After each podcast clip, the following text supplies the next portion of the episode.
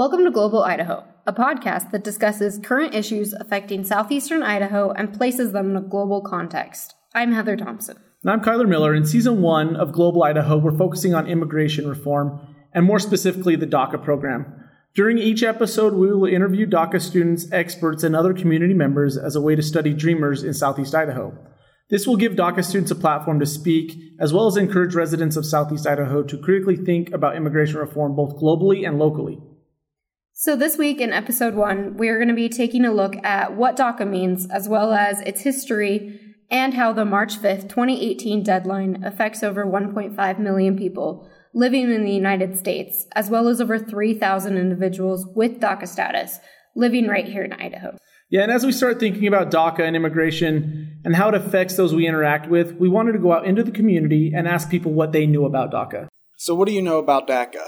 A government program that allows for youth of illegal immigrants to have temporary citizenship, and this protects and allows them to receive authorization to work legally in the U.S. And it also allows for them to apply for a driver's license. Um, I have no idea what the DACA program is. What I understand, the DACA program is um, the program of what to do with some of these people who who were born in Mexico, came to America, and have lived here their whole lives.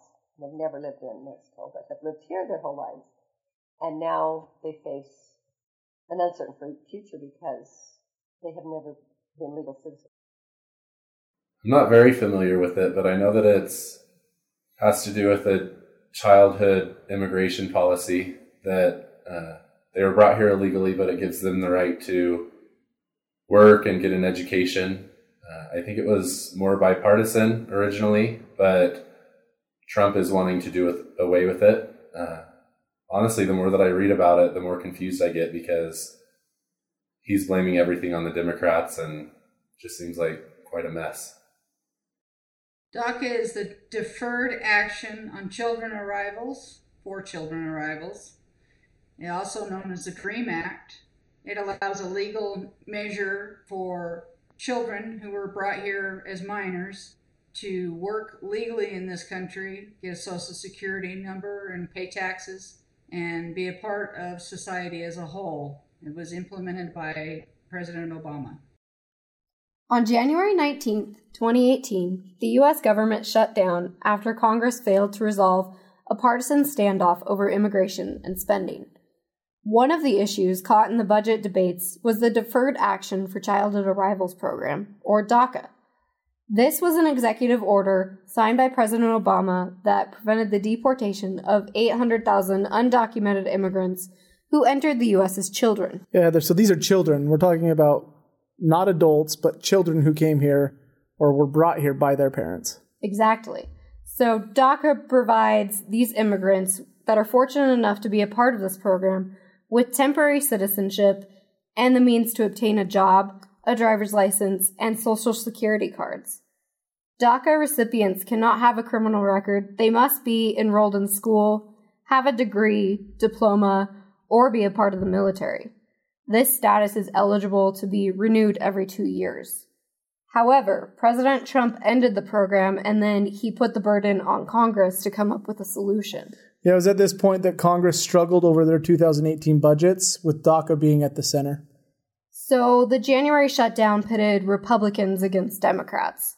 On the one hand, Republicans insisted on a large anti immigration agenda, which included building a wall with an $18 billion price tag that separated the US and Mexico. On the other hand, Democrats argued that they wouldn't support a bill funding a bill that did not protect the DACA recipients. $18 billion, that's a lot of money. So, what's interesting, uh, Heather, is in our interviews, most people assume that all DACA recipients are from Mexico or Central America. However, this isn't always the case. This program was designed to help out or protect undocumented children who were brought here by their parents to the U.S. It currently protects nearly 800,000 immigrants throughout the United States, with 3,000 of them right here in Idaho. To help us understand a bit more about how complicated this history of DACA is, our producer Les Miller interviewed Bill Schwab, who is a sociologist from the University of Arkansas and author of the book The Right to Dream Immigration Reform and America's Future. I asked Dr. Schwab when Obama created DACA as an executive order in 2012, why was there no path to citizenship for the Dreamers? DACA was an executive order, it was not a law. And when Trump came into office on September 5th, he rescinded not only DACA, but other important uh, executive orders that were uh, created during the Obama administration to help reform our immigration system. So that was the, I think, the real liability of using an executive order. And my worst fears came complete, and that is Trump rescinded DACA and put 800,000 young people uh, at risk, not only for deportation, but beginning with the phase out that starts on March 5th, they lose their work permit. So they're going to go from having a job to being unemployed. They'll be going uh, from working in the legit, you know, the legal uh, workforce, which has uh, protections, you know, labor law protections, to working in the informal economy where they'll make a lot less and where they'll have few benefits. What about the status of DACA recipients? Do they have a home state or are they stateless? Uh, no, they are. Well, it's, kind of it's, it's ambiguous. So, for example, um, if they, about eighty percent of DACA recipients are from Mexico. About ninety-two percent of all DACA recipients are from Latin. So, for example, um, I had a student who was second generation. She's a citizen who went back to Mexico to visit relatives this past summer. And she was told not to use her Spanish because it's not standard Spanish. It is Spanish from Springdale, Arkansas. And she picked up, and her mother that there's a great deal of prejudice against people coming back from the West with enforced out. Uh, the other real problem is if you look at Central America, these young people from Guatemala and uh, Salvador uh, are being forced back into a country that, uh, for all intents and purposes, are lawless and has some of the Honduras and Salvador, Salvador have the highest homicide rates in the world. So uh, um, they're kind of caught in between. They have a state identity. But they have no. They have no identity cards. Um, and when they return, their status is kind of ambiguous because, for example, there's no school records. Oftentimes, there's no birth certificate because it's a home birth, and they have difficulty establishing establishing themselves back where they came. So, Les, in your interview with Dr. Schwab, we learned that DACA isn't a law; that it's an executive order. And when President Obama instated it, he decided not to offer a path to citizenship to the Dreamers which is why it remains one of the policy's unresolved issues today. Exactly right. The fact that DACA is an executive order and not a law made it susceptible to the whims of our president, and he repealed it initially, and that's why the March 5th deadline loomed so large for so long. On September 5th, 2017, President Trump announced that he would end the DACA program. The expiration date of Monday, March 5th, 2018 was set to terminate the legal rights for DACA recipients. According to a news release on February 26, 2018, the Department of Homeland Security will still accept renewals for those that have DACA status. However, new application for DACA will not be accepted at this time. This is in accordance with the Supreme Court ruling that they would not hear the case led by President Trump. Meanwhile, Congress has been unable to pass any immigration reform up until this point. Conveniently, they spent the last two weeks on recess, though. So, Heather, does this mean that the DACA program is ending? It doesn't seem likely, no, at least not yet. There were two federal courts in New York that ruled that legally, Trump cannot rescind DACA. The Supreme Court stated that they would not take up the case at this time. Therefore, it'll go back down to the lower courts, specifically the Ninth Circuit Court of Appeals, where it could take several months to be heard. Several months seems like a long time, especially with someone that's waiting for their future to be determined.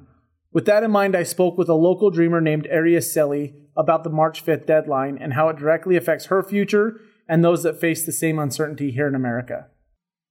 Um, I mean, it's, it's scary because I recently am trying to to find another way to be here legally um, with other paperwork.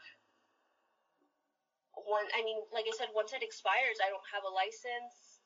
My social expires, um, so I I wouldn't know what to do because I'm not here legally, so I'm not even supposed to be working here.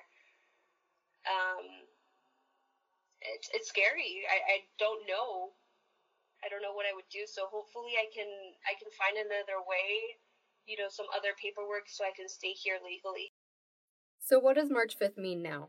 Well, for people like Araceli and other dreamers, March 5th held a large weight on their shoulders if that was the day that their legal rights were going to be stripped away from them.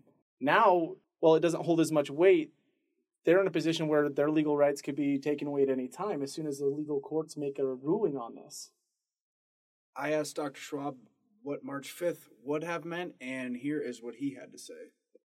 Well, uh, we had approximately 800,000 DACA recipients at its peak. And that, uh, and there were 120,000 people who did not renew.